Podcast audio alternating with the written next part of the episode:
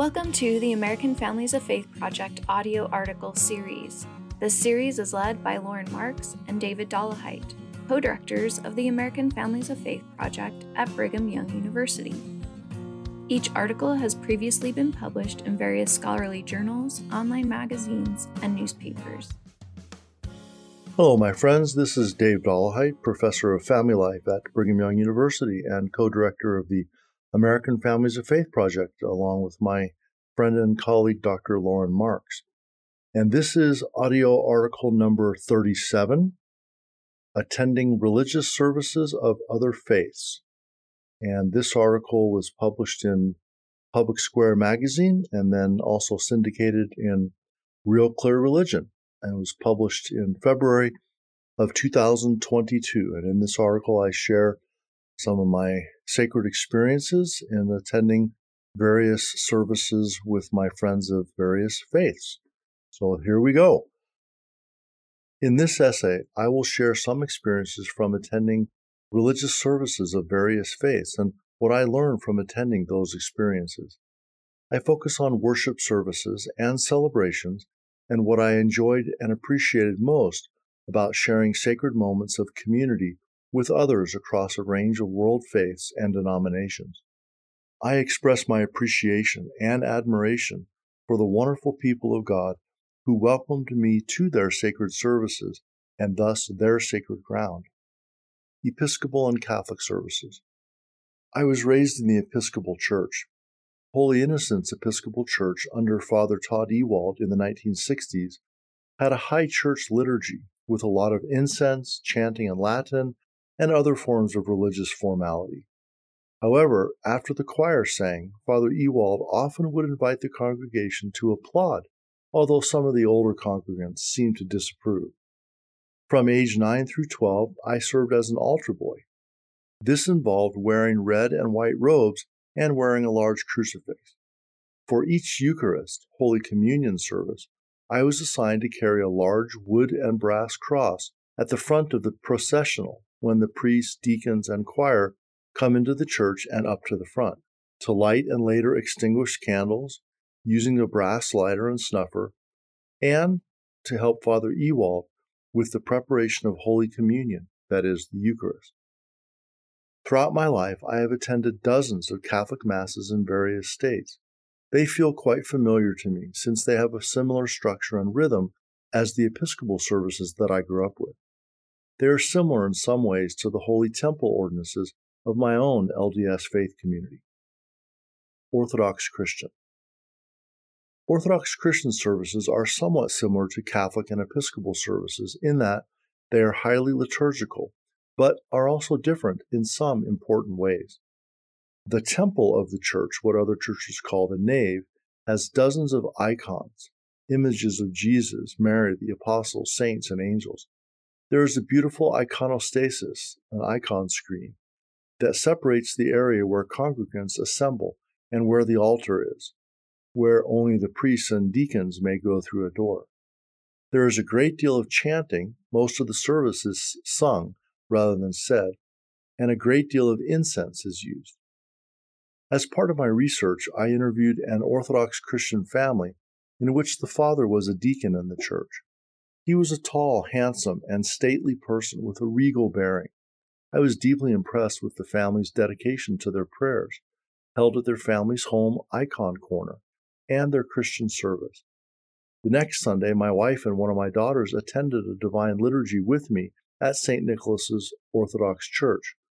The wife of the family kindly brought over some of the altar bread, bread that is blessed but not consecrated as the body of Christ, as a token of fellowship we felt very welcomed. On another Sunday, after I attended services, I purchased an icon of Christ Pantocrator from the church store. While I was enjoying eating a post service lunch with parishioners, Father Stephen Meholik came by and noticed that I had purchased an icon. He asked if I would like him to bless it. I said yes, assuming that he would say a quick prayer or make the sign of the cross over it. He asked me to come into the church with him and to bring the icon. He put the icon on a stand and proceeded to take about five minutes to bless it, including sprinkling holy water on it. I was deeply impressed that he would do this for a non Orthodox visitor to his church. I have that icon on my shelf in my office at BYU, and I bring it to my classes each semester when we talk about Orthodox Christian families. I try to treat it as the sacred object that it is, and I invite my students to do likewise. African Methodist Episcopal Church. I have often brought one or more of my older children with me to attend the many religious services I have attended. One Sunday morning, I brought my 10 year old daughter Catherine with me to an African Methodist Episcopal or AME service held in a small chapel in New England. Having attended other services in the Black Church and in Latino Pentecostal services, I prepared my daughter for the enthusiastic form of worship that we were likely to experience. I had already interviewed the pastor, a highly educated and soft spoken man with a deep love of Jesus and of his people. The first 20 minutes of the sermon was of a fairly cerebral nature, not unlike what you find in many mainline Protestant services and my own LDS services. I began to think that perhaps my daughter would not be able to experience the kind of enthusiastic worship that I had told her about. But the pastor was only getting warmed up. Gradually, he began getting more enthusiastic and louder in his presentation the members of the congregation, which had called out some fairly quiet affirmations such as Amen or You got that right, also warmed up and increased the number and enthusiasm of their responses to the message. Within a few minutes, the place was rocking and rolling with people dancing, arms waving, some slain in the spirit, fell into others' arms, and the energy level was palpable. My daughter's eyes grew wider than I had ever seen them. A couple times she looked over to me and saw me smiling and nodding, and thus felt reassured that, although quite different from what she was used to in a church meeting, this was okay. My kids refer to churches with enthusiastic worship as rock and roll churches, and they love attending. From Old Anglo Presbyterian to New Latino Pentecostal.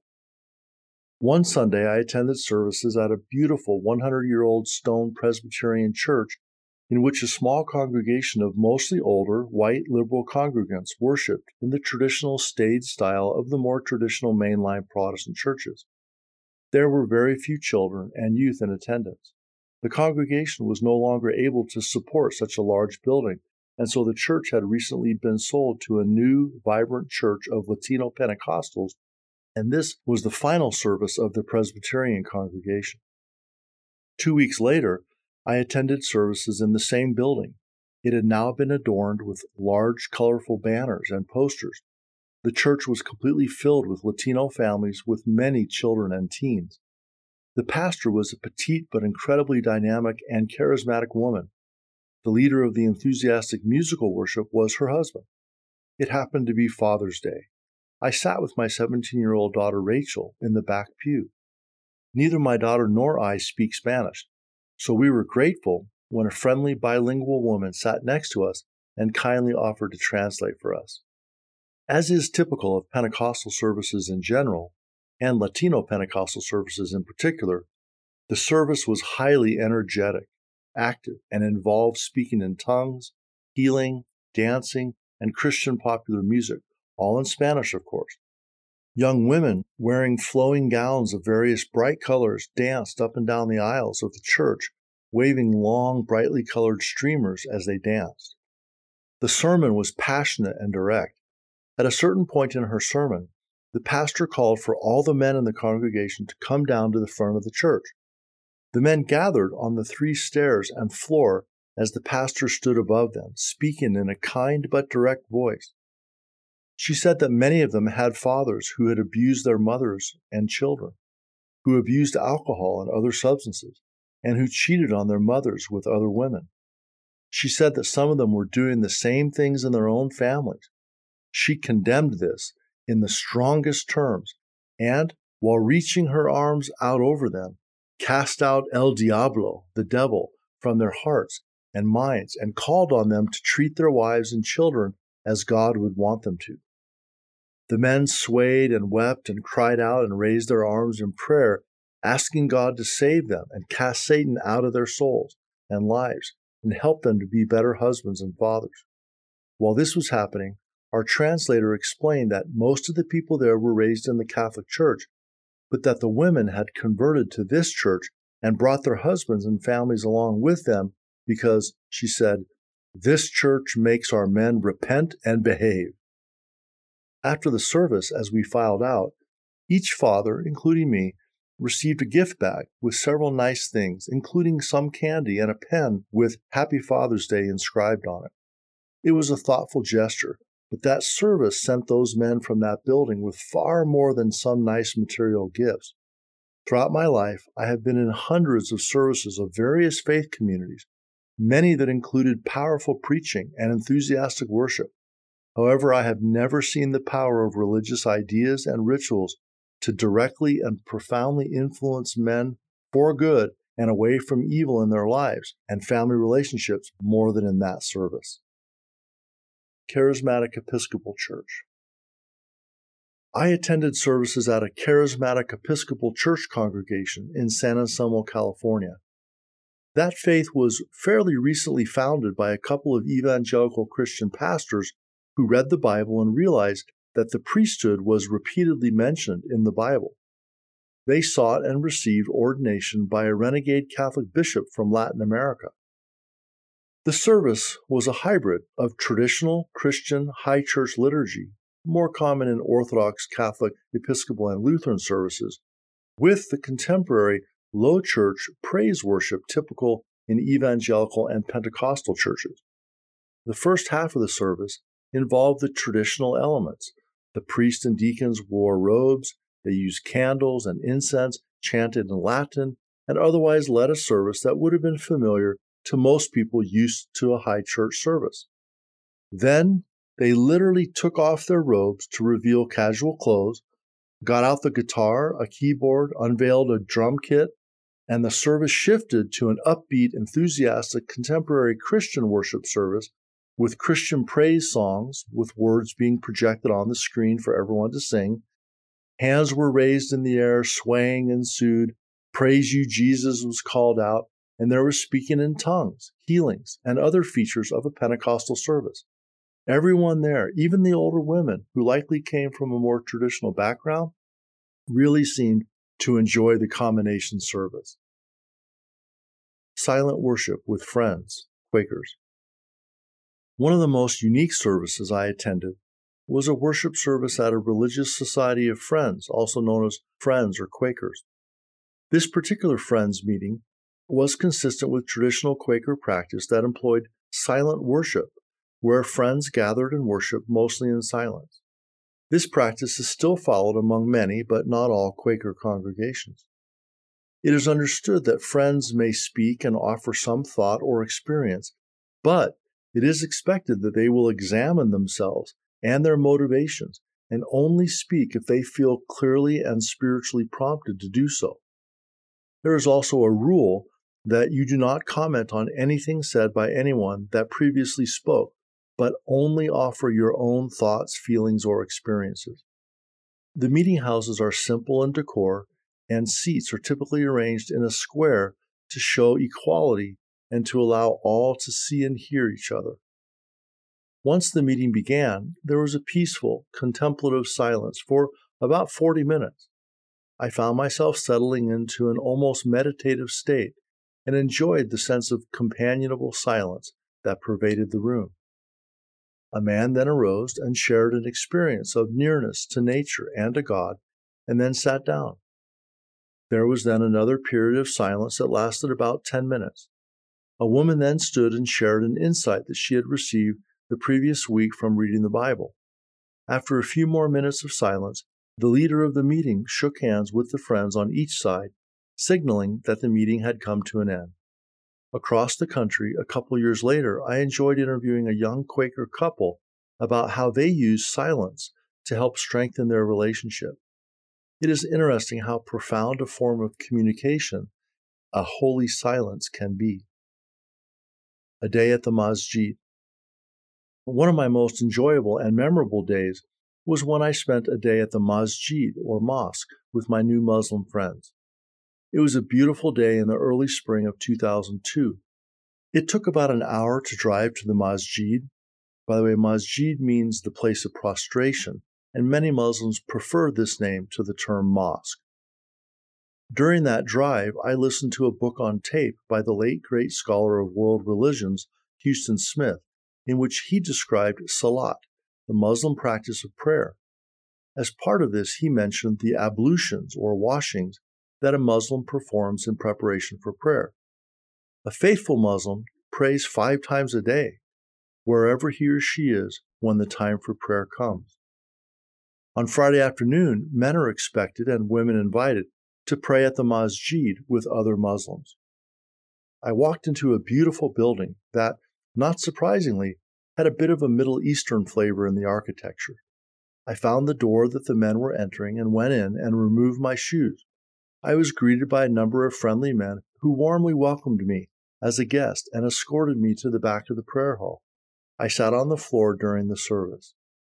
Much of the service, except the sermon, was in Arabic, so I only understood a few words here and there. When the service was over, I walked from where I had been sitting to the door where everyone was leaving. In my ignorance, I accidentally walked in front of a man who was still praying.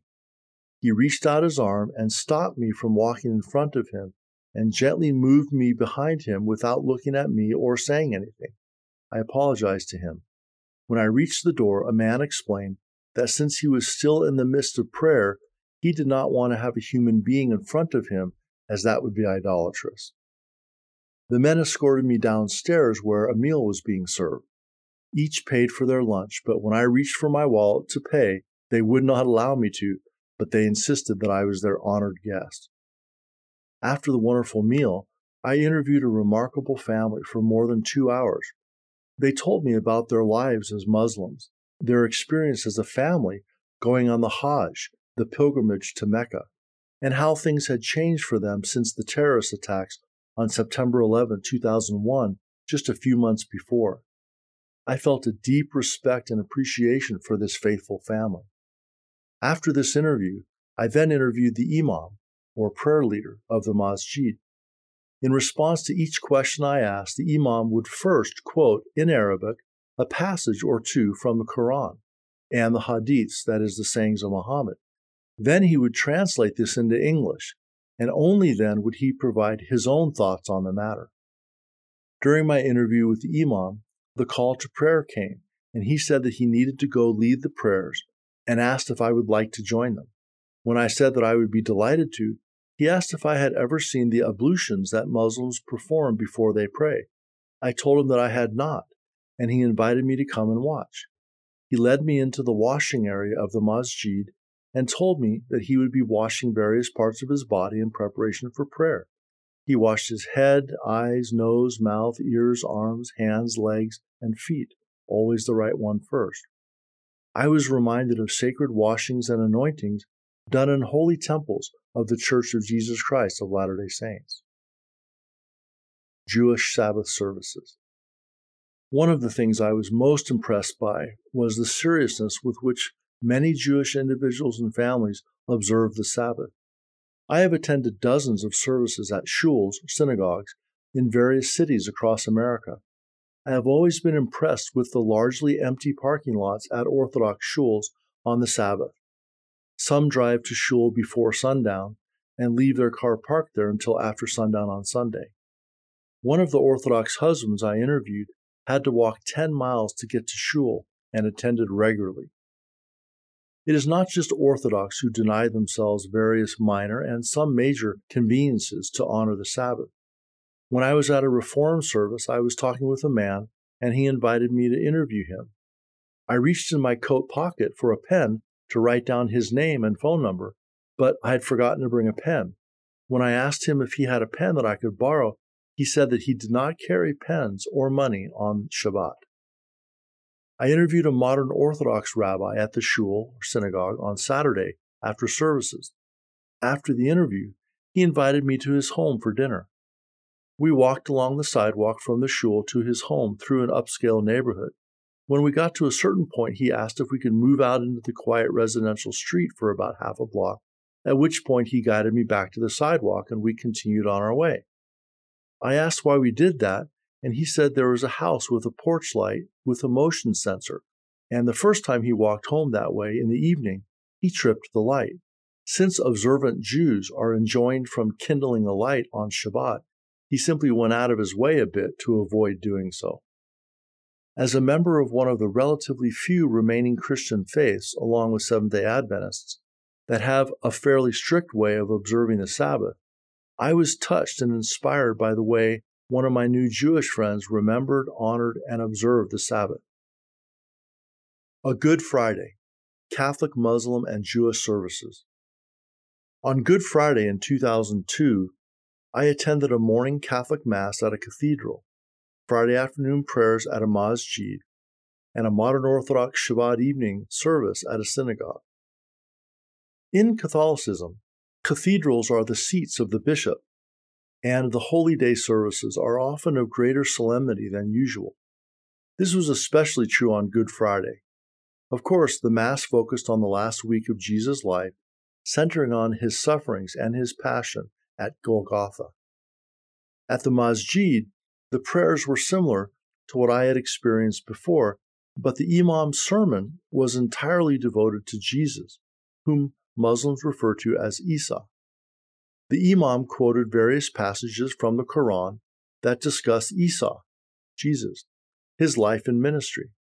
Much of what was mentioned would be familiar and comfortable to most Christians. Isa was born of a pure virgin, Miriam or Mary. He performed many miracles, always by the leave of God, Allah. He healed many infirmities, again by the permission and power of Allah. He was a great messenger of God, was the Messiah, and will return again to earth. There were other passages that would make many Christians uncomfortable and some angry. For example, that Jesus is not the Son of God, since God is not begotten, nor does God beget, not the Savior, and was not crucified or resurrected. That is because Allah substituted a criminal for Jesus who was crucified in his place. The Imam said emphatically and repeatedly that a Muslim who does not accept the messengership of Isa could not be considered a Muslim. I was intrigued to hear about how much reverence Muslims have for Jesus not as Lord and Savior, but as a great prophet and Messiah, that is, anointed of God to bless others.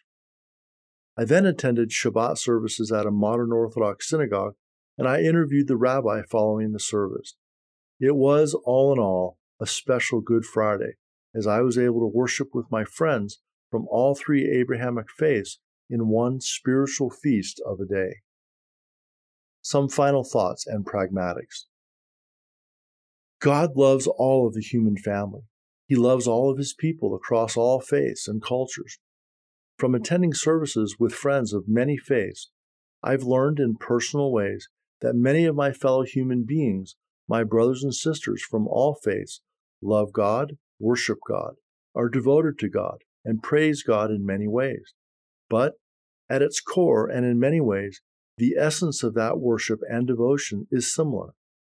The devotion, sacrifice, and commitment involved in seriously studying sacred texts, sincerely singing sacred hymns, meaningfully praying to God are all profoundly human actions. Yes, differences matter. The forms of worship that people employ make a difference. There are striking differences between silent meditation and loud singing of Christian rock songs. They are very different experiences, both, however, come from a place of love and devotion to God. I've enjoyed being with thousands of people in hundreds of congregations across the country. I felt great unity with those of other faiths. I believe that if people knew more about their fellow worshippers of God and took the time to respectfully inquire about their sacred beliefs and practices, and occasionally attended with others, all would benefit and be blessed. I give BYU students, nearly all LDS, in my Families and World Religions class a homework assignment to attend a service of another faith. They often ask me pragmatic questions like, What should I wear? What's it going to be like? and so forth. In my experience, it doesn't usually matter what you wear. Modest clothing is usually better because some faiths, especially Orthodox Judaism, Islam, and the Church of Jesus Christ of Latter day Saints, really do have issues around modest dress. One of the main questions my students ask me is what I feel comfortable doing when I attend other services. Do you say their prayers and sing their hymns? Will you recite their creeds? I believe that there is no right answer to this. Each person would have a different approach. My main rule is I try to participate as much as I can. I do not recite the creeds of other Christian faiths because those are statements of belief, nor do I take the Eucharist. These are forms of commitment to that particular faith that I would not participate in, nor would those who devoutly follow those faiths want me to participate. Even so, I stand when others stand. I do not say what is being said, but I stand in honor of that faith and those who believe and try to live that faith. Another pragmatic question is about making a financial offering or not. I remember that as a kid, going to the services at the Episcopal Church, if I forgot to bring some money when the plate would be passed around for the offering collection, I felt guilty. So, if they do pass a collection plate, my practice is to make a small monetary offering. For me, that is not indicating support for their religion per se, Rather, it is a tangible appreciation for the leaders and those who've done service and upkeep of the building and grounds. I just see it as supporting my fellow believers in God in their respective worship of God. Also, after the service, many congregations hold some kind of social gathering with refreshments served, and so a small donation helps to defray those costs. I invite my fellow Latter day Saints to consider the potential value of going to other services on occasion. Expect to be warmly welcomed and treated well. Expect to be a little surprised and perhaps to be a little uncomfortable because it's new and different. However, expect that it will be worth it and expect that you'll be grateful that you made the effort to respectfully participate in and more deeply experience and learn of how others in the human family approach and honor God.